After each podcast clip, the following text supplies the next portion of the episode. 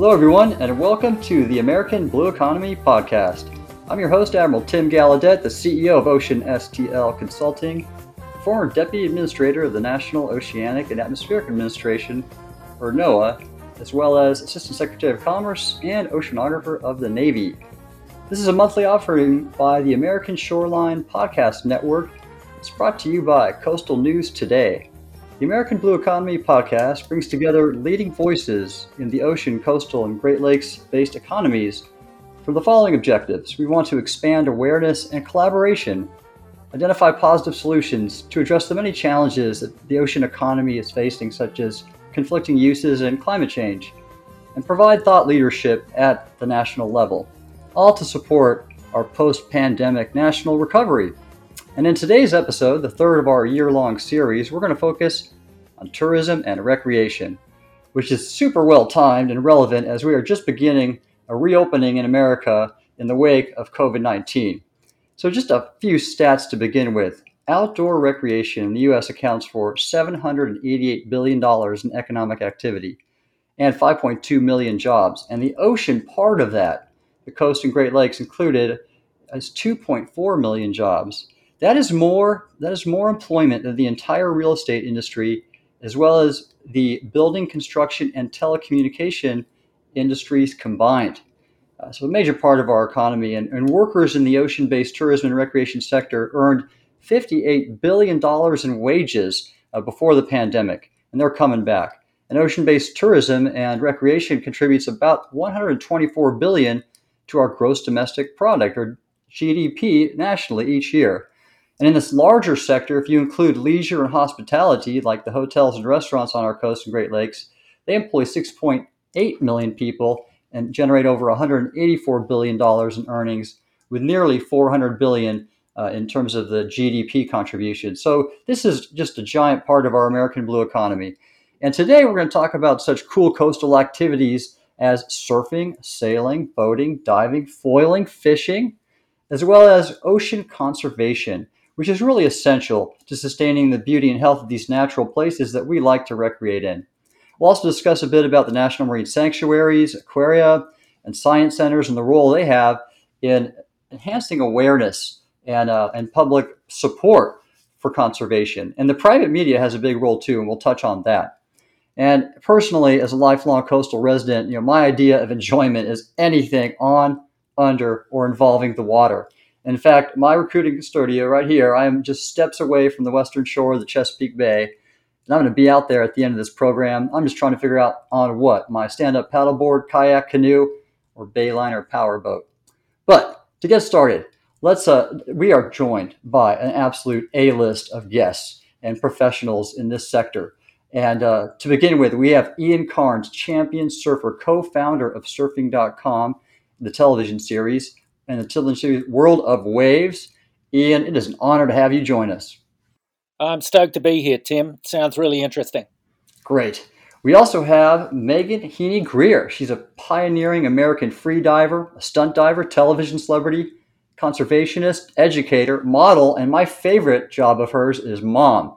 Mehgan, thanks so much for joining us. Thanks for having me, Tim. We also have Margaret Spring. She's the Chief Conservation and Science Officer at the Monterey Bay Aquarium, and formerly she was the Chief of Staff at my former agency, NOAA, and the Principal Deputy Undersecretary for Oceans and Atmosphere in the Department of Commerce.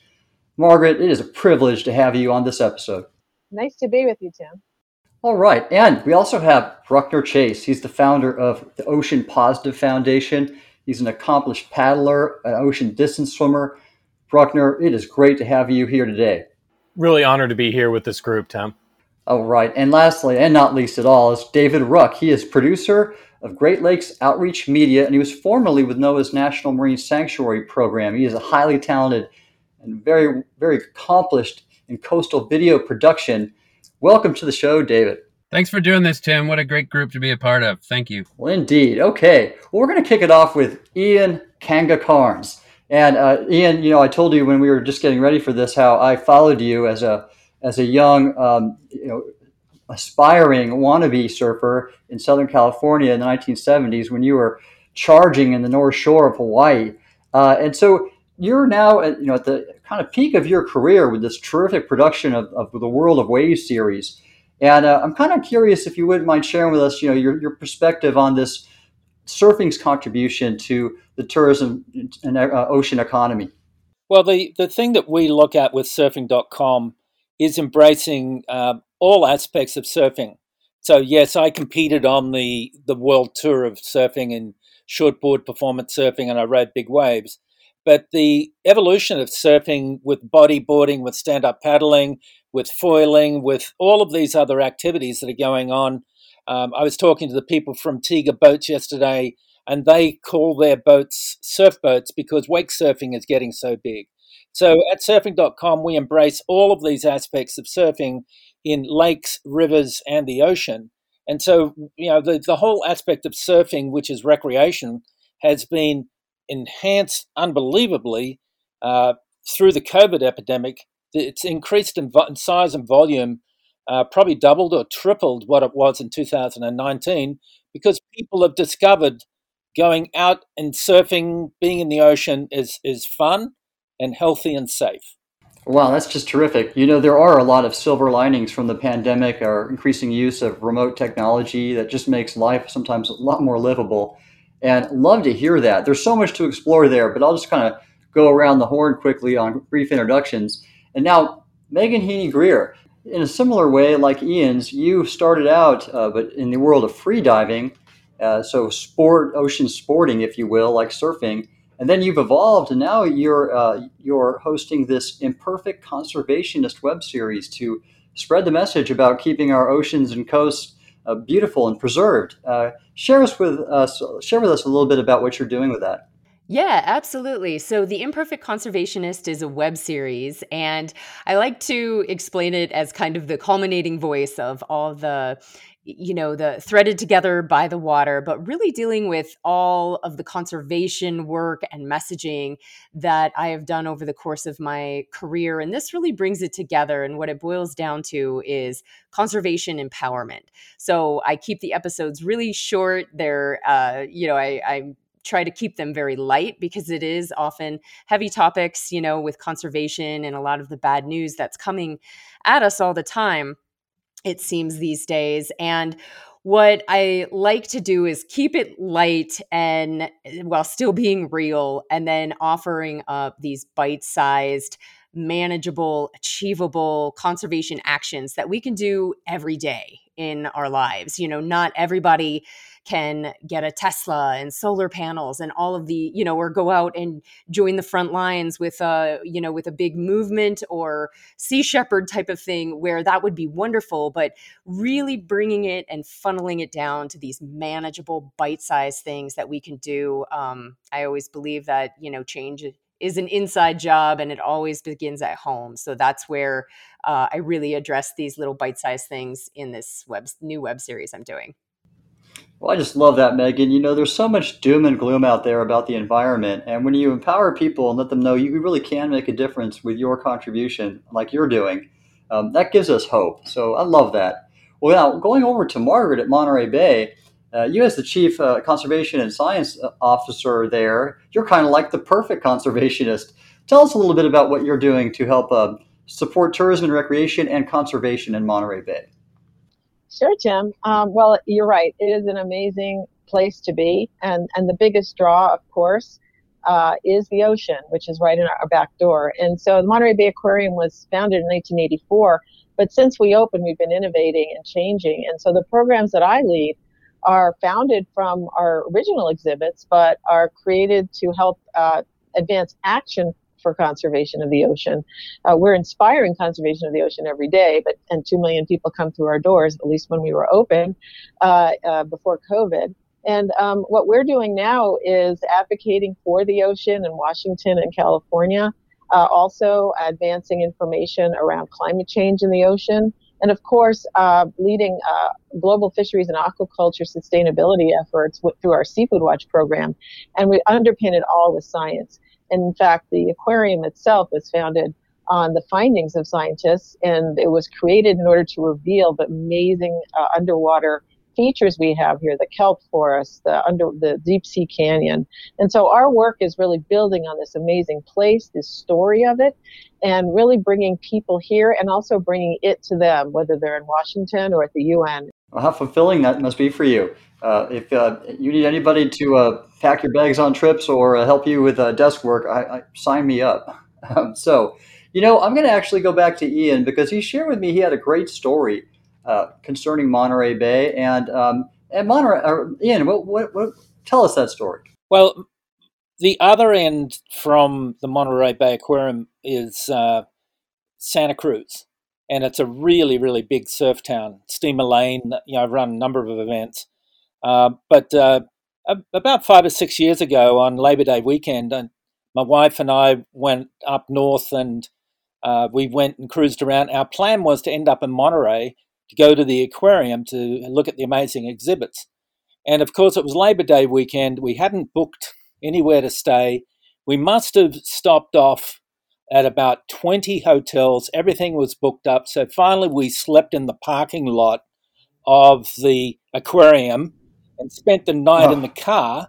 Um, my wife and I mm. and our two young kids, they were all they were small enough to be comfortable, but we got up early and we, we were like first at the door to get in there and look at the aquarium. And the uh, what's so amazing, being a surfer and being in the water up there in Santa Cruz, amongst the kelp forests, amongst the dolphins, the seals, the um, the uh, otters, is to see them all represented like in this place for people to come to, and uh, to realize that there's someone protecting that environment for us and looking at looking at the science, and uh, you know trying to keep it sort of natural and pure. Um, it's you know our, our surfers, our connection to the ocean and to the sea life that's in the ocean is that you know we actually literally see, touch, and feel them.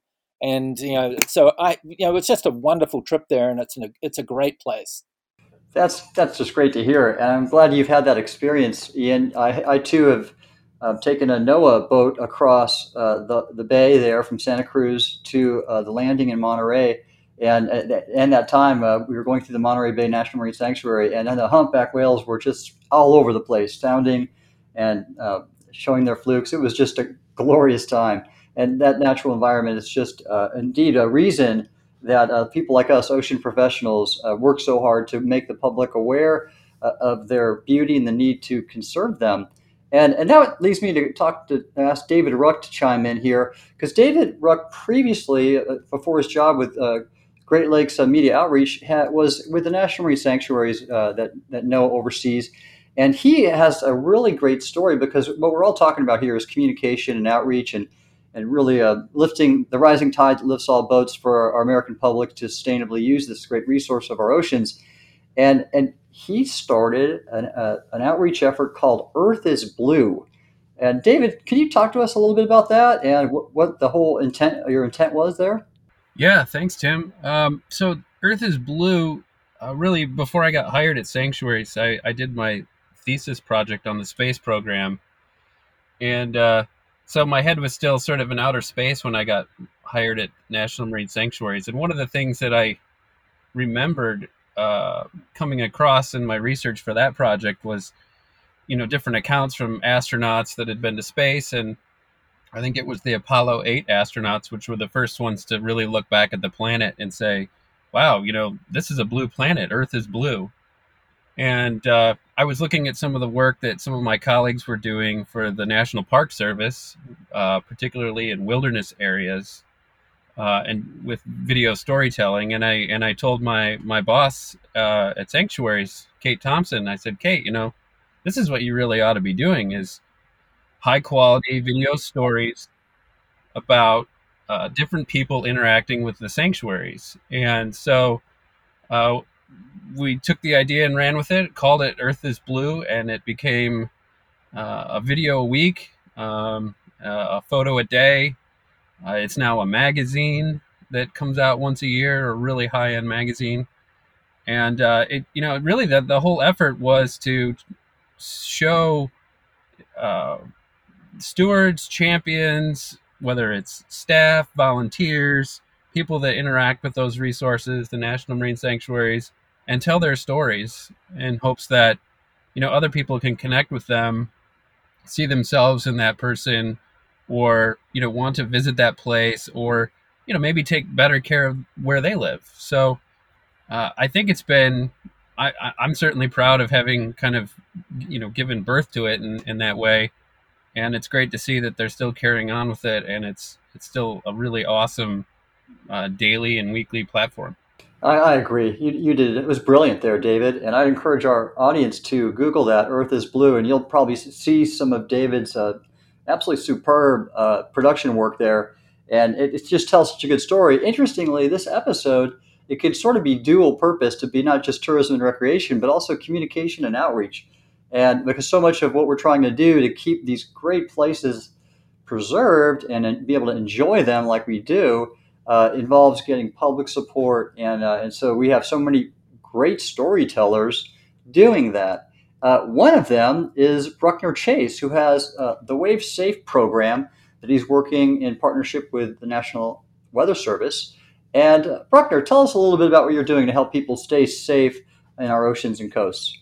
Well, first, I have to contribute to the Monterey Bay, uh, Monterey Bay itself and Monterey Bay Aquarium. I'm here because of them. Uh, years ago, just like the two of you had boated and driven across Monterey Bay, I was invited by the then Vice President of Communications at the aquarium to do a swim across Monterey Bay from Santa Cruz to Monterey, and did that to help launch a film festival highlight the work of Seafood Watch and the preservation work of the aquarium. And I stood up on the beach 14 hours after getting in the water and was able to reach millions of people th- through the stories and the experiences we had out there to help try to make what was going on in our oceans personal to others that may or may not have as close of a connection to it as, as all of us do on this panel.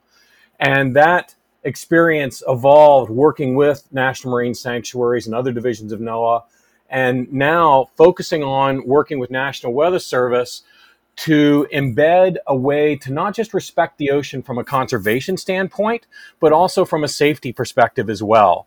Because if we're going to encourage people to get into our sanctuaries and, and find personal experiences in our open waters, I feel we have an obligation to teach them to respect it from a conservation standpoint, as well as knowing how to be safe when they're on, in, or near the water, from what to look at from the weather and changing tides and waves to what to do if they see someone else in trouble. So that's the focus of what we do. How do we respect the ocean and stay situationally aware at any shore in the country or U.S. territories? Oh, that's just terrific there, Bruckner. How many miles was that, that your swim? Uh, a little over 25 miles. And just like you guys said, one of my support boats rescued a blue whale that was entangled while we were out there.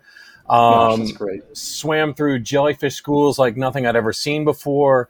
Dolphin pods, the size of which I'd never seen before. I mean, it's there are some very incredible special places around our country and inland as well, uh, throwing in the Great Lakes, um, that we want to continue to creating safe, sustainable connections for people to experience. That's just wonderful there, Bruckner, and well done there. That's a varsity level uh, swim, and I know a little bit about swimming. Hey, that makes me want to actually turn to Ian on something. You know, among your vast resume, uh, what I really I think admire the most is your leadership and mentorship of, of the next generation surfers. And you started the NSSA, and, and I believe you're you know you've been coaching uh, USA surf teams for some time. I'd love to have you share your thoughts on you know your sense of your leadership philosophy and and why you engage in these activities in the first place. Uh, I I competed on the Australian team twice, 1970 and 1972. And 1972 was my first trip to America. I went to San Diego um, at Ocean Beach, um, and that was my introduction to America. But the the experience of traveling with your country's team and going to a world championship event where there's all of these other countries and you do a march and you're all in your team uniforms is really uh, amazing. And I've made lifelong friends from those those two trips. So uh, coaching young kids, um, I love the idea of uh, passing on my knowledge of surfing and of the ocean to young brains and helping them perform. And I've been fortunate enough to uh, you know, coach a number of surfers that have ended up being world champions. And uh, then uh, three times I've taken US teams to World Championships, won a Masters event, won a World Games, which is actually going on this week in El Salvador, and also in the stand-up paddle world title. And we and my team has won three World Championships. So to be able to go to an event like that with a team and compete, you know, fiercely against other countries and and to win these, you know, the the kind of preparation, the many many years of hard work and dedication that these kids put into their own performances and then putting together as a team, um, I believe uh, really helps our surf community. It gives people guidance and direction. They become goal oriented. They become you know champions in many other ways. They've gone on to start big companies in the surf industry. Um, people that gra- graduated from the National, National Scholastic Surfing Association. Um, not everyone goes and wins a world title, but what you do learn by being in a structured system like that is how to set goals and work hard to achieve those. And it's very, very satisfying. This week in El Salvador, there are 51 countries wow. uh, surfing for the opportunity to win spots into the first ever of, of surfing Olympics. That's and right. So there are countries, you know, Ukraine, Russia, Iran, all of these countries and when you look at all those countries together, they all come for one purpose, which is to be surfers. And, you know, I rather than the world gets fragmented and there's all these differences, when these countries come together, everyone recognizes everyone else as something. They're surfers and they all love doing what they do. It's a it's a way to put you know, hands across the ocean. I, that is just beautiful and so well said. And in fact, I was looking um, on LinkedIn this morning and I saw your exchange with Shaun Tomson, your old surfing mate, and uh, and you, you you said you characterized that exact unifying um, aspect of the sport and and the activity and the pastime of surfing, and and that's just beautiful. And that's actually one of these uh, things we want to draw out in the podcast series is how the oceans can bring us together. You know, the last few years in our country have been quite divisive, and I think we all can get our, our arms around together the aspect of uh, sustainably uh, using our oceans uh, to support not only um, actions to protect our environment, but also to uh, uh, uh, achieve our economic prosperity and security. Uh, really nicely said. Well, actually, there's something, uh, someone else here on the episode who is, I think, doing great things to unify uh, people around the oceans, and, that, that's going back to Bruckner. In fact, Bruckner, one of the things you're doing, I think, is just so beautiful. you're not only working with the sanctuary and the people of American Samoa to keep them safe, but you're also work, working with disabled people to get them uh, more comfortable in the water. And uh, could you talk a little bit about those two activities? I would love to because what we're all focused on is how do we how do we make our oceans and open waters accessible to everyone in our community, whether they're coming from Colorado or from Philadelphia or they live down at the shore?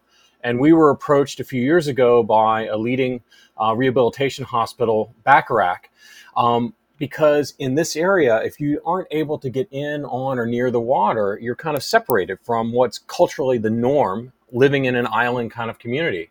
So we took what we knew about being in the water, how to do it safely, and how to challenge members of the community, and applied that information to create a surf life saving sports inspired program for athletes with spinal cord injuries. So, what we do is offer them training and racing opportunities that run 52 weeks out of the year. Um, they can get into the open water and train with athletes that are not disabled in our community. Some of our more advanced athletes have done five, six, seven, eight mile races against other ocean lifeguards. Um, we've taken part in the virtual Molokai to Oahu.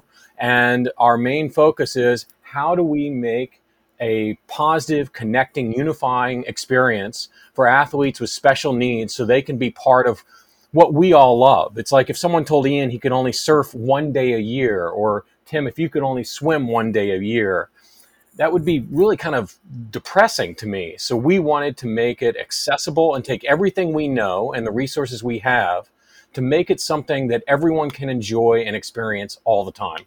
That is just so wonderful. I love this. Uh, I'm going to have to bring you all back for another episode. This is going great. Unfortunately, Ian's going to have to leave a little early here. So I wanted to uh, kind of turn it over to him for any closing remarks. And specifically, I, should point out, I, I, really would like to have talked to you a lot more about technology, surf parks, and, and wave generating systems, foiling, and, and the rise of that in the surf industry, which is just really terrific. And you profile so well on your World of Wave show. But uh, Ray, maybe you can share a little bit uh, with, uh, with us as you close about your book, Kanga, and uh, where that comes from, the name, as well as uh, anything, any final thoughts you want to share with us before you have to leave. Yeah, mate. Um, in Australia, if you don't have a nickname, you're no one. And so I came from Western Australia. I drove across the Nullarbor, the two and a half thousand miles to Sydney, and went to North Narrabeen where they recently had a WSL event. And they just went, you know, you're the big red kangaroo from the West, and which got shortened to Kanga. And Kanga fundamentally became my alter ego. Normally, I'm kind of pretty mellow, but Kanga is the kind of guy that will go out and 30 foot close out Waimea and put his life on the line to, to win. And uh, so I, I, kind of, it's like the royal we. Um, you know, sometimes Kanga will say stuff that Ian doesn't agree with, but, um, you know, I, I, have to live with him. And uh, so it's it's been a really interesting journey. And the book Kanga is a two volume book. They're about a thousand pages each, which tells in multiple chapters my story growing up as a kid in Western Australia and how I ended up being here in America building television shows and, and talking about things. I mean, it's a, it's a long, long way away. Um, you know, I grew up in a very, very poor family. And uh, just this whole the idea that sport gives you a chance to uh, you know, create something new and special for you, for yourself and your life. Um, that's really the theme of the book, and it effectively becomes a, a history of all of pro surfing. And so it's been, uh, you know, over 55 years of just really incredible experiences, just going surfing and loving every part of it. And I love being part of the entire community, whether it's the blue economy or whether it's uh, you know, recreation or whether it's the um, environmentalism and all of these things that you're talking about here. Um, I would certainly love to talk about all that. And I'm stoked that surfing is a big contributor to the blue economy. Absolutely, it is. And what's great about that too is they're also the surfing community is are probably the most ardent conservationist I've ever encountered because they're in the element and uh, and you embrace that and, and embody that in such a fine way. Uh, Ian, it is such an honor to have you on the show and connect with you like this. Uh, let's hope we can do this again. And um, best of luck to you. Well, thank you very much, Tim. It's awesome. Thanks. Thank you to everyone else. It's been really great hearing your stories. The American Shoreline Podcast Network and CoastalNewsToday.com are brought to you by LJA Engineering. With 28 offices along the Gulf Coast, the folks at LJA Engineering are at the top of the craft in the areas of coastal restoration coastal infrastructure, rivers and channels, numerical modeling, disaster recovery, and design and construction oversight. Be sure to check out their brand new Coastal Resilience Department, headed up by ASPN's own Peter Ravella. Find them at lja.com. Be sure to subscribe to the Coastal News Today Daily Blast newsletter at coastalnewstoday.com for daily updates on the events and news that shape the coastal discussion. Want to support the discussion and promote your company? We have sponsorship packages available now. Email me to learn more at chloe at coastalnewstoday.com. That's C H L O E at coastalnewstoday.com. Hope to hear from you and enjoy the show. Okay, well, let's continue on a bit. Uh, we have a few more minutes and uh, a lot more to cover.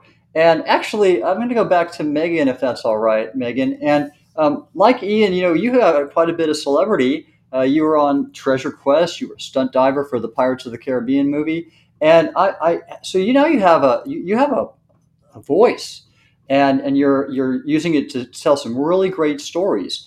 And I know you have a young um, child, and so I, am curious that you share with me uh, about engaging children. And uh, you have any uh, thoughts on on the on the next generation and empowering them?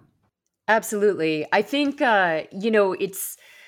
Oh, there's so much to say with all of that, but I find that the young the young generations, um, and you know, I I position myself whenever I'm thinking about relaying information or putting something new out there or whatever that it's i like to think about it in the context of of reaching like that one person. And often i keep in mind my son in particular because um, i think that you know the young generations they not only are uh, you know of course the the path forward but also it's such a huge source of inspiration to be able to see uh, these environments and the empowerment and the different you know really giving that that uh, understanding whether it's to kids or adults or whatever that hey this is what we can do and reinstating that some of that hope and the action that we can do it's so important and so inspiring um, when it's going to children or adults. The Imperfect Conservationist web series that I'm doing now is geared more at adults, but I'm building out different components specifically for kids right now because, like I said, the path forward for sure, but also I feel like you know, when you really start breaking it down, the kids now and the young generations just have more skin in the game than anybody else. They are um, have an incredible voice to add to the table, no matter how young, and they are going to be feeling the impacts of climate change going forward more than any of our generations. And so I think that when you bring it all together, um, kids, you know, in addition, can be so influential to, I mean, and any parents uh, on this, you know, listen out there listening, or any of us on here that have kids too, you can attest to this. Our kids are so influential to us as parents as well. And there's some really interesting research that's uh, that I've been digging into, and that's been coming out. Uh, even, you know, you were talking about how over the last several years, that there's been so much division and everything and kids have a different you know they they lead with curiosity they you know are not often driven in that sense by any political views and things like that so they just have this incredible capacity to you know lead the way and I just think, you know, we've been seeing that in so many different ways with Greta Thunberg and Little Miss Flint. And we have all of these different voices adding to the mix. And uh, yeah, I just, I, I think kids is, is definitely where it's at but it's a big part of that is because they get us off our butts they get us motivated and you know it's like hey i'm with the kids man let's let's activate everybody and really dig into what we can do right now nobody is too old or too young or too small nothing so we're all part of this Absolutely, yes. And as a father of three daughters, uh, I know this to be true. In fact, uh, that that's really a big reason for my optimism and hope. And uh, going to back to Margaret Spring of Monterey Bay Aquarium, um, so this, I, I, I, think you share some optimis, optimism about the future, and I, would love to hear your thoughts on that, and certainly in the area of innovation, if um, you have anything to say. Sure. Well, you know, being here in Monterey, uh, Monterey wasn't always a hope spot or a, or a happy place. In fact, Monterey was the site of one of the worst fisheries crashes probably ever seen, and it devastated this area. And what's so inspiring about being here is seeing how it's built back. And you know, we now have the most sustainable fisheries uh, on the West Coast right here. We have um, the, talk about bringing people together. We have um, business people of all stripes, you know, understanding that the ocean here is not only our personal health, but it's our wealth. And uh, some businessmen even call it the golden goose, the ocean right here, because it's really brought people together. And so we inspire people with about how much their actions can really make change.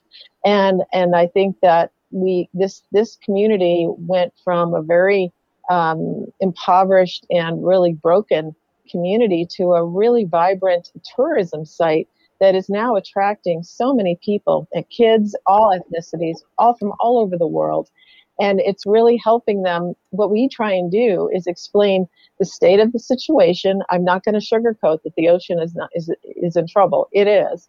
And yet there are some great stories of recovery and resilience that we like to tell, and then we tell people what we're doing, and we tell them what, how they can help too. And so really make it digestible.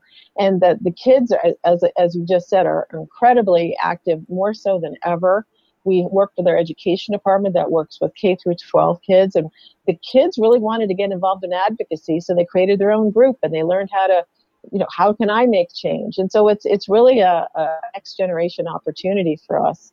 Um, but this place is special, but also the animals are special. You know, the sea otter, we're known for this for, for southern sea otters, and we've been working with them for 30 years, and they're now on their road to recovery, where they were down to 50, 50. Now we're over 3,000, and they're helping rebuild uh, the um, the, eco- the ecological health of our local area, uh, including in Elkhorn Slough, which is a National Estuarine Research Reserve. And we really see this as an opportunity, our ability to rescue pups, create a surrogacy relationship with these, with the, with the moms we have on display. And so then we can put them back in the ocean. They've actually contributed almost 60% of the population of sea otters in Elkhorn Slough. So we've over doubled the population of sea otters in this one estuary. It's an amazing story, and it's a, it's founded on science. It brings together learning, innovation, and also we've been able to work with our partner, the Monterey Bay Aquarium Research Institute, which is a deep sea powerhouse, uh, using technology. And, and they've actually been able to do some water quality measurement that's helped that's shown that the sea otters have improved the water quality in this area. So we work together, science, people, nature, and then we also see that we are the driver, the number one driver of tourism to this location, as beautiful as it is. When people come to Monterey, they come to the Monterey Bay Aquarium. So we start them out with a primer on where they are, what's here, and how amazing it is. And then we give them some tools to go out and to make change. And so those things are like the Seafood Watch cards or what you can do for plastic pollution. And we have uh, we have a network of 23 aquariums around the country in red and blue states that really are advocating for the ocean. You're right. We all have to come together. And the fact is, is that they've also taken on climate change as an as a real area where we need to work because the warming ocean is not helping. Our surfer friends, our, our friends in the weather service, they all know the story. And we know it, but we want to make sure people, other people know it. And so I just, I'm really excited about what's, what the potential is and, and how hungry people are to see the ocean and the aquarium and to understand it better. Uh, as cold as the water is here, not everybody has the uh, fortitude to go into the water like you do, Tim. So it's really nice that we're able to share it uh, in a sort of a dry environment but you've got a cathedral to the ocean that you walk into. And I've seen people just cry when they walk in. It's so beautiful because that's what we have. And we must take care of it because it is our health and our wealth. Well, amen to your cathedral of the ocean there, Margaret. Well said and great job. Congra- I mean, that is just the accomplishment there on uh, restoring the sea otter is really remarkable. And I was growing up when the population was declining, so it's just nice to see this amazing turnaround. Uh, I've been behind the scenes uh, taking tours of, of, the Monterey Bay Aquarium, and it is a national treasure. You know, uh, and so much of what we talked about, which I find fascinating, more more so than the activities and the sports, which we all just love, is is this outreach and communication, and to bring heighten people's awareness. And and David Ruck is a as a pro in this category, and we've talked a bit about using outreach and education to advance conservation. And, and David, uh, you, you talked to me about telling stories. And uh, yeah, Shami, you're a professional in this area, and you used a great term uh, the other day when we talked. Uh, talk, talk to me about your, your your observations, your experience, and your thoughts on telling these stories for the American public. Yeah, uh, sure. The, the the term that I threw out there was Sesame Street for adults, which is, yes. uh, you know, because I, I like to tell stories that that that really illustrate some sort of scientific exploration or uh, a question researchers are trying to answer. And a lot of times, audiences don't, you know, when you're just looking at it through the lens of a scientist, it's it's hard for a lot of lay audiences to really understand or appreciate what that is. So you have to kind of find the the real world connection to to that science. You know, maybe it's studying fisheries and well, let's tell a story about a fisher person who fishes in those waters and they've seen a decline in a particular fishery um, you know if you're telling that story and coupling it with the, the, research that's being done you know then maybe now you've sort of you sort of rope people in with the story of the fisher person uh, and then you're sort of injecting into the audience's mind this new scientific you know information um, that, and, and, they don't really realize that they're learning. So that's why I kind of like to call that uh, yeah, Sesame Street for adults. That's great. Um, I mean that that that is kind of one of the challenges, right? Because we, I grew up on on on the coast of one of the Great Lakes, and and it seems like all of you are um, on, on either the east or the west coast or one of the other many coasts. But there's so many landlocked people, even in the Great Lakes state. There's so many kids that live a mile inland that you know have never seen a Great Lake, and so you know it's really one of the one of the biggest challenges. Uh, I think is is is is being able to connect with these people that while on a map it looks like they're really close to these resources. Their life experience might not be such that they've actually witnessed it or have a relationship with it. You know i think it's easy for me as someone who grew up there to to take it for granted. So as a storyteller um, i i always try and kind of find the connection to the to the doubters to the the people that that aren't uh, you know, n- not the choir, so to speak, people that don't necessarily have these experiences and figuring out like what is the connection that they have to this place, but they just don't know it yet. And, and that always keeps my job interesting.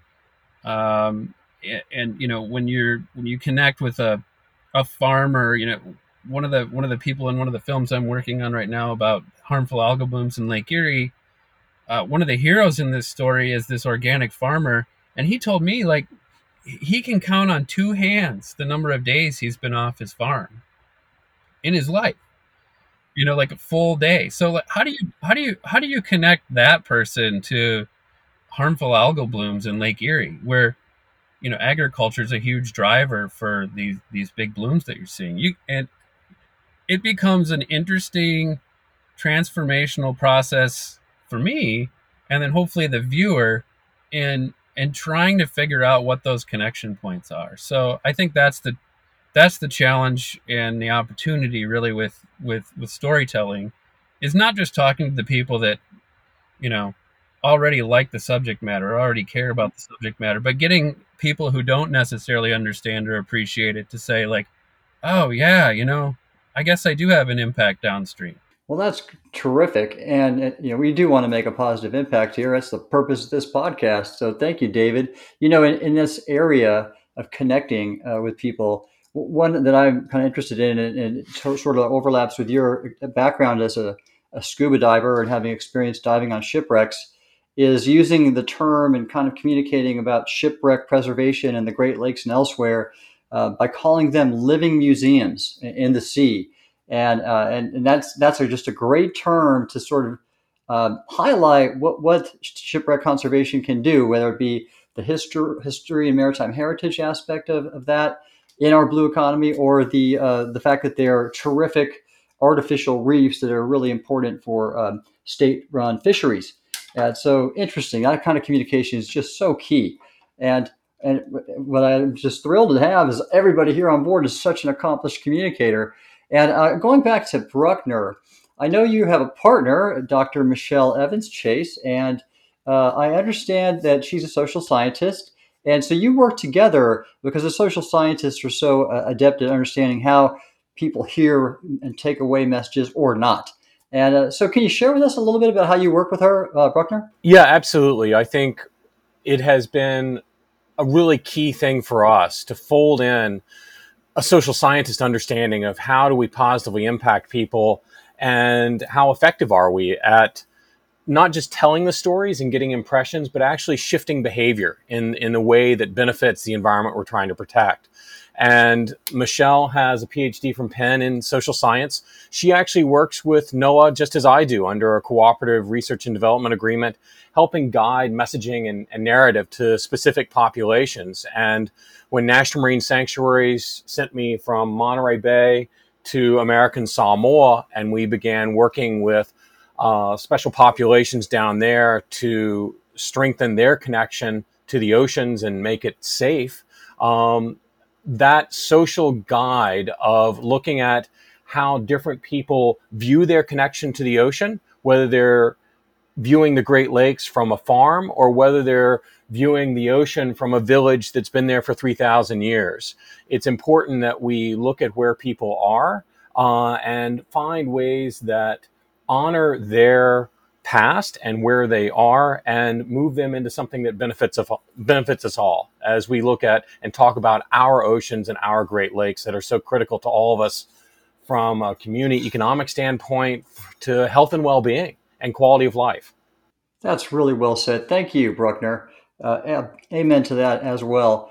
And so we're kind of uh, on the last lap of this uh, podcast episode here. And I wanted to go through each person and, I, and ask them kind of what's next for you? What's, what are the big things on the horizon? And I wanted to start with with Margaret Spring at the Monterey Bay Aquarium. Well, what uh, you've had this pandemic, and I understand you had fifty-five million dollars in, in, losses, but now your doors are open. And and what what are you looking towards in the future for the aquarium and the the field you contribute so substantively to? Well, thanks for asking that question because yes, it was a very difficult year. Um, we are so thrilled to be reopened, and um, we are at 25% capacity now. And the demand is unbelievable. You know, on our first day, the tickets went back on sale. We sold nearly 40,000 in one day, twice the previous high, twice the previous the previous. So there's a hunger and a desire for more information.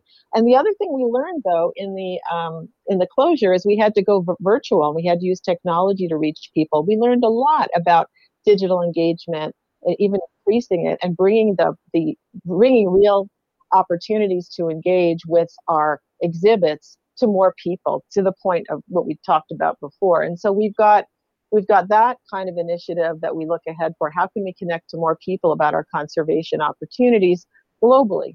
And, and in addition, our you know diversity, equity, and inclusion is of course a hugely important consideration. We live in an area that is uh, where we have a connection to people who, even though they live two miles away, may not actually have been to the ocean. We want to be inclusive and also focus on the issues that are important to people's health and their well-being and societal connection because people have to care about the health of the ocean and how and how do they do that? It's oceans and human health. It's how does it all connect? Surfers know that and so many people know it.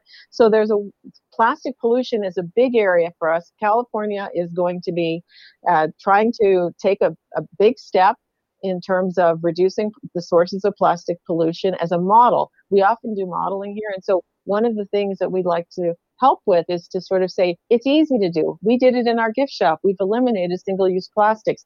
Let's get going. Let's let's take a chance. Let's actually make a difference. And so that's going to be a big focus of our work. But also we're bringing uh, a lot of our science to other parts of the world, Southeast Asia, uh, to help them eh, eh, you know, improve the sustainability of their seafood because we import it, unfortunately.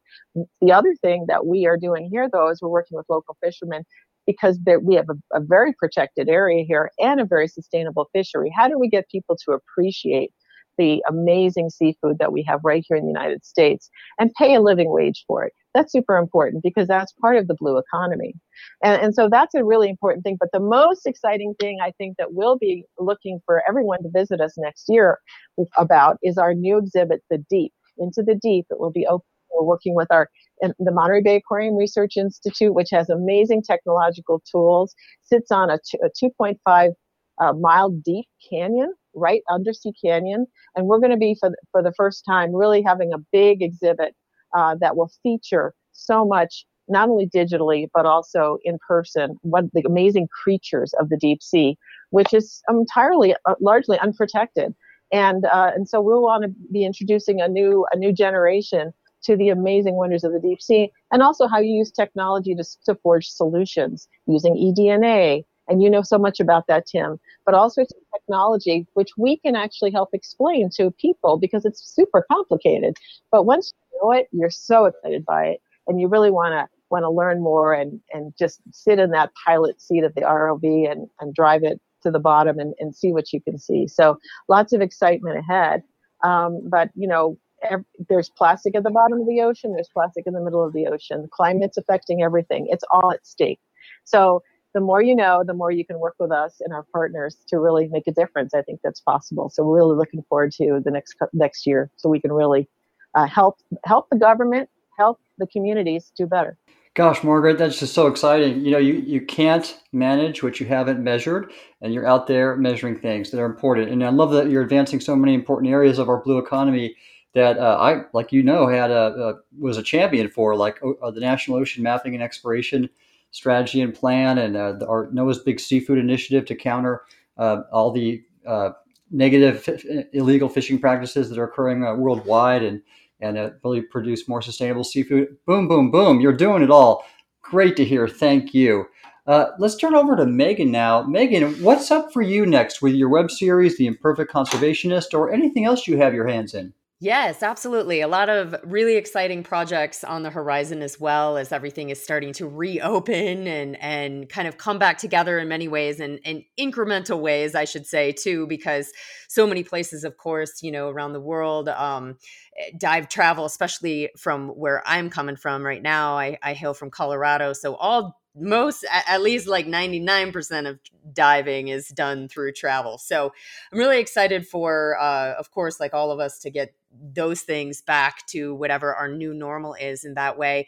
But like Margaret was just saying too, I mean, the hmm. pandemic, mm, yeah. I think all of us retooled and pivoted in the ways that we had to. And that was our own, you know, building our own resilience. And so I did uh, start the web series, you know, from here, which it was, it's been on my, my list of, you know, projects that I was super excited to get going.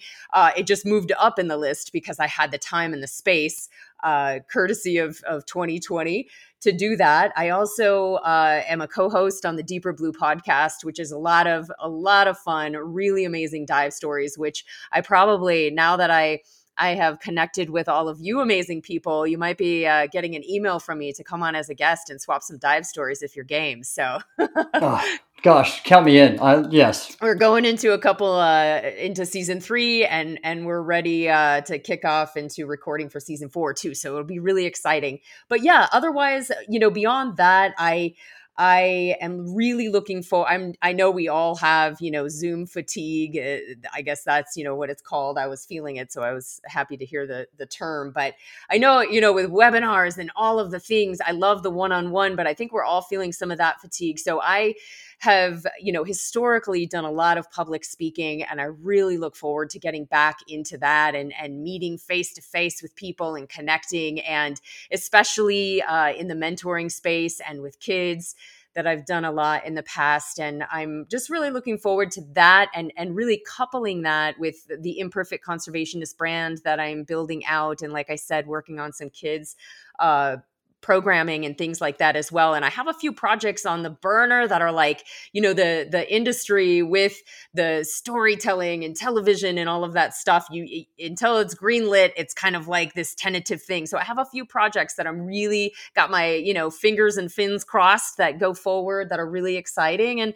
really i mean i gotta say i'm just gonna like all of us keep working for the ocean every day from here where i'm at in colorado getting back underwater whenever and as much as I can and keep up the outreach and and education and just really working to raise awareness for each individuals. Like I really love to break it down into the individual, uh, you know, into what we each can do with these little I, I, just I kind of see it like if you imagine you have this this massive building, or even if you think of it in probably more appropriate context here, the ocean, right? But it's made up of individual drops, and that's how you get there. And we I, I was just having a conversation the other night at a, a, family dinner, and my uncle was like, "Yeah, but you know, I was telling him about this really awesome new uh, uh, laundry detergent I'm using, it comes in this little sheet and there's no plastic. And I was, I get really excited about this stuff because I kind of nerd out on it, but it's fascinating. You know, I've been lugging around these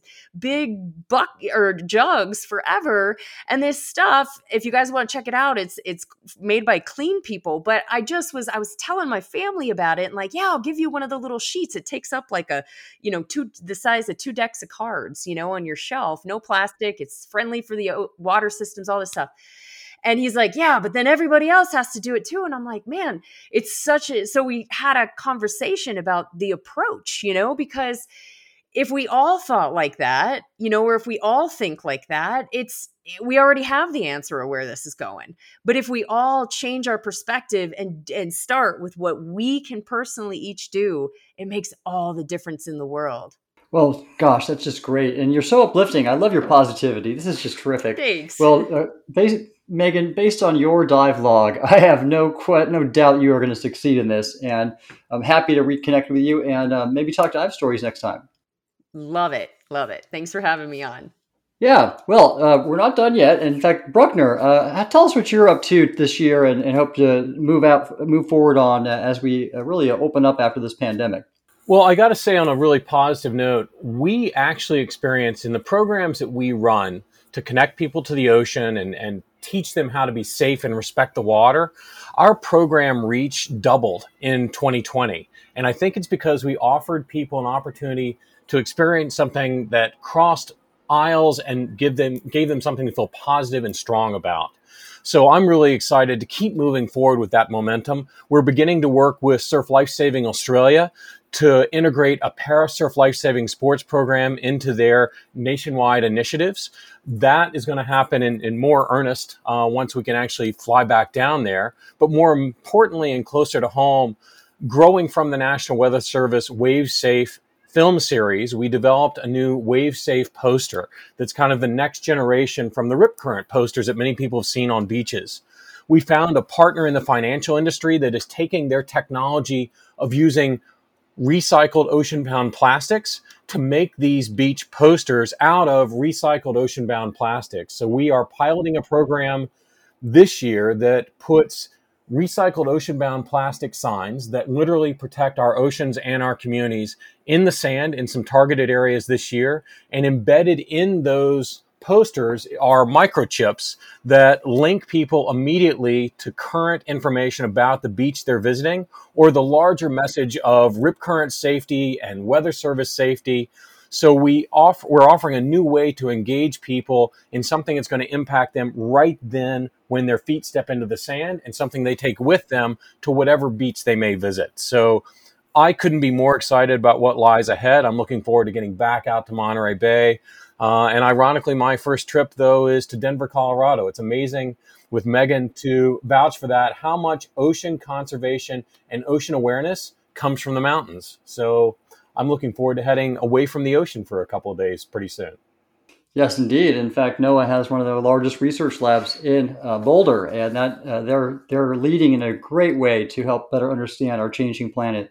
And so, good on you, Bruckner, and uh, love that love that issue that that initiative. In fact, you know that NOAA um, has re- recently released a rip current model and prediction capability, and some of it relies on surf cams and machine learning and I had a, a big part in pushing that forward and making it an agency priority because more people die from rip currents than uh, in given years than tornadoes. It's uh, it's one of the biggest killers. Yeah. Well, and we also know that people survive 100% of the rip currents that they never end up in the first place. So if we teach people to respect the ocean, maybe we can keep them out of the water when it's too dangerous, like the model will do. And we want to keep our lifeguards dry. You know, we want to make sure that they're not opportunities for people to become second victims or for people to have bad experiences in the ocean when their life is on the line. Such good work. Thank you, Bruckner. And let's go to David now. David, what do you got going on this year? And uh, tell us about any work you have moving forward. So, at Great Lakes Outreach Media, it's probably going to be a busy year. Um, we're doing work right now with uh, the EPA out of the Chicago Great Lakes National Program Office, telling stories about Great Lakes areas of concern. There's 46, 47 sites that were designated in the 80s as uh, kind of toxic hotspots that um, um, Great Lakes Restoration Initiative funding has been uh, recently uh, cleaning up. And so we're telling uh, stories about the economics of that um, working with uh, the Ocean Exploration Trust in Thunder Bay National Marine Sanctuary the middle of this month. Uh, I, I, don't know what I'm allowed to talk about, but um, there's anything uh, goes. There, there, there's a number of shipwrecks that have been discovered in Thunder Bay National Marine Sanctuary, and a number that are suspected. Uh, so there's going to be uh, exploration and and looking for some of those shipwrecks, I believe. Um, and I'll be doing some video work for that team. Um, you know, one of the one of the ongoing clients that I have is NOAA's Office of Education and the the BWET program, which is Bay Watershed Education and Training. And actually, one of the places that we told stories in uh, already was Monterey Bay and Elkhorn Slough, and the, uh, um, the the name of the exact grantee is escaping me right now, but it was a pleasure to get to to see those. And so we're telling some more BWET stories. Um, uh, it looks like we're going to be doing some work with uh, Great Lakes Commission on telling stories about ha- habitat restoration. Uh, and then we're finishing the the documentary that I've been working on since 2019 called The Erie Situation, which is about the harmful algal blooms in Lake Erie. Uh, we're working with Plastic Oceans International on that. We got a lot of support from Rotary and Great Lakes Observing System to kick that off. So we're in the final production stages of that right now with music and color correction, etc. Um, you know, I for me for me personally, and and I, and I think I hear this from from from everyone that's been on your show. Um, uh, for for me, this this really began as as a spiritual connection to the lakes. Uh, you know, growing up on Lake Michigan, there was always something about having this vast open horizon um, that allowed me to kind of you know imagine what was on the other side. You know, kind of kind of figuratively and and and literally. Um, and I, I guess I always had questions in my mind of of, of what the lake was beyond just the experience of, of standing next to it. And so when I was hired by NOAA and worked at sanctuaries, and I got to be exposed to these world class scientists, um, you know, it started to add like a layer of sophistication and a layer of understanding of not just the Great Lakes, but the ocean and, and our natural world. And so the the, the, the caliber of individual that I got exposed to there, uh, really these these public servants and the partners that they work with are really the driving motivation behind the work that that I'm doing now with Great Lakes Outreach Media.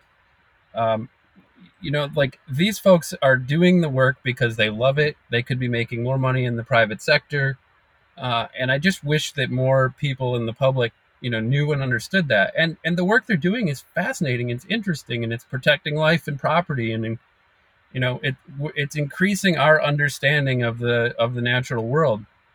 And so uh, you know a lot of a lot of the clients that i work with are either it's either noaa directly or noaa noaa funded or epa um, you know i do this work because i'm a lifelong learner and every time i get to embark upon um, one of the I'll call them challenges or opportunities because uh, every time I get to do one of these videos about something like this, it's an opportunity to learn.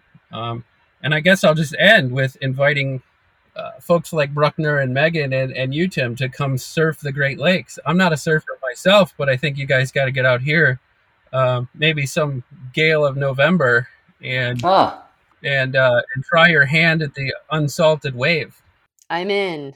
Love it. Uh, in fact, my uh, daughter, I bought her a shirt when I was up there in Thunder Bay, and it said "The Great Lakes, unsalted and shark free." So, yeah.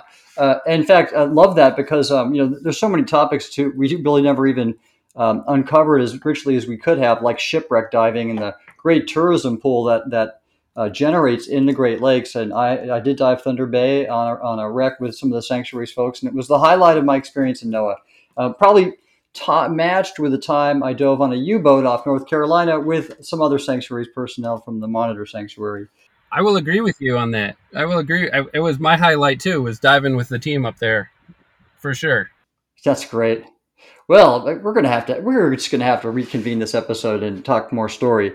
But I will. Uh, I, we're going to have to wrap up. But uh, as much as I do not want to, but people have things to do and all the good work they described. But I'll go around the horn one more time for any final thoughts. Uh, so, Margaret Spring at Monterey Bay Aquarium. Um, any any words uh, that you wanted to uh, parting wisdom to share with us? Yeah, I I just like to say that um, people are really the problem, but we're also the solution. And I'm seeing a lot of opportunity for us to make change uh, if we come together. Um, and one of the things that I think we can agree on is that science is important and uh, and also to uh, to get people excited about the possibilities. So I look forward to hosting people at the Monterey Bay Aquarium whenever you can, or also uh, just visit us in our, our our webcams. And so be part of the party, be part of the solution. We really look forward to it. Take care, everyone. Great, Margaret. Well, well said. And uh, thank you. Mehgan Heaney Grier, anything that you want to share with us before we close? Yes, absolutely. I love what Margaret Margaret just said. Uh, that's spot on. And I really, yeah, it's. I encourage people to get out to whatever your environment is and just feel it go out there feel small you know go to those places that make you feel small because that's where we tap into that deeper connection and you know can can really uh, and bring kids with you. If you have a kid in your life bring them with you because all of that is where that connection starts that adventure which leads to you know the eventual protection and and that um, I, I love the quote that we protect what we love, but even more so, I think that we protect what we're part of. And when you can feel that connection, that's really where that magic happens. And we can step into that uh, empowered, you know, middle ground of, of conservation empowerment and seek seek out the things that you can personally do. If you can't, you know, run off and join Sea Shepherd or some or the climate strike or whatever it is, that you can do stuff in your own home. So I encourage anyone and everyone to uh, check out my YouTube channel with the Imperfect Conservationist. I keep it short and entertaining and uh, light as possible with empowering bite sized actions that everybody can do. If you go to YouTube, just Google or, or just put in uh, the Imperfect Conservationist or connect with me on my website or Instagram, uh, mehganheaneygrier.com. All the links are there. And I just, uh, yeah, I'm just really honored to be here and be part of this amazing panel. And uh, I look forward and really hope to connect with all of you in the future as well. And like I said, um, I'm really active on social media and things like that. So please reach out and connect. And and I hope to see you at one of our awesome ocean events of any flavor and nature coming up in the future in live person. And would love to, uh, you know, in person put the the face with the name. So I look forward to that. Well, let's do it, Mehgan. Thank you so much. Uh, Bruckner, would you like to close with any other thoughts? I'll just say that I've also often joked that if I ever sound intelligent, I'm probably plagiarizing my wife. And with that being said, I think that you know we all talk about wanting to positively impact how people you know impact with their oceans and their communities. And I think what everyone on this panel seems to be doing is recognizing that for that change to be sustainable and ongoing, we need to allow people to keep connecting to that feeling, to keep connecting to the experience of looking out over the Great Lakes or being at the Monterey Bay Aquarium. And I think that this past year has allowed us to see tools to do that online, in person. We've gotten creative about how to recreate these experiences that inspire us. And I think that I would encourage everyone to do that. We all experience the ocean or the open water in different ways, but find a way that resonates with you and then keep touching that keep connecting back to that and and look for ways to positively impact your local waters and the community around you. And uh, i look forward to running across more of these people as we put more um, feet in the sand in different places. And, and check out uh, the national weather service ocean today wave safe series and visit some of the shores that we call our favorites right now and and see what you need to know before you head there very nice there, Bruckner. Looking forward to a, a, paddle out with you on the Potomac or somewhere else on the bay, uh, hopefully soon. Absolutely. Count on it. All right. David Ruck, anything to close with yourself? Well, Mehgan stole my Cousteau line that I was going to use, so I guess I'll have to go with uh, GI Joe and just say that you know knowing is half the battle, and uh, you know with the with the with the video stories that that we're telling, um, you know the the goal is to to help create those connections and get people to understand so that they'll they'll be like all of us and they'll they'll want to care for a place whether they live near it or have just visited it. So um, i guess i'll leave with that. It's been an honor and a pleasure sharing the microphone with these fine folks. Uh, they can learn more about great lakes outreach media and the work we're doing at greatlakesoutreach.com and uh, you know I, I echo what you said, Tim. I, I would look forward to having another conversation down the road. So thank you. You betcha. And for everybody in our audience, uh, I'm working with uh, the American Shoreline Podcast Network and Coastal News today uh, on a proposal to potentially expand this into an actual documentary, a limited documentary series like The World of Waves, but focused on the blue economy. And I will definitely have you all back uh, and on camera if we're able to get that uh, through for next year. Uh, but we're going to close now, and I want to thank everybody. You all did just such a terrific job, and, and, and we had a good time. You know, in this third leg of our journey on the American Blue Economy podcast, I think we were true to the topic of tourism and recreation because we learned a lot and we had fun doing it. So I want to thank again the American Shoreline Podcast Network and Coastal News Today. Please join us for the July episode where we're going to focus on coral reefs. What a perfect topic for midsummer. This is your host, Admiral Tim Gallaudet, CEO of Ocean STL Consulting. Thank you for joining us, shipmates, and I look forward to getting underway with you again next time.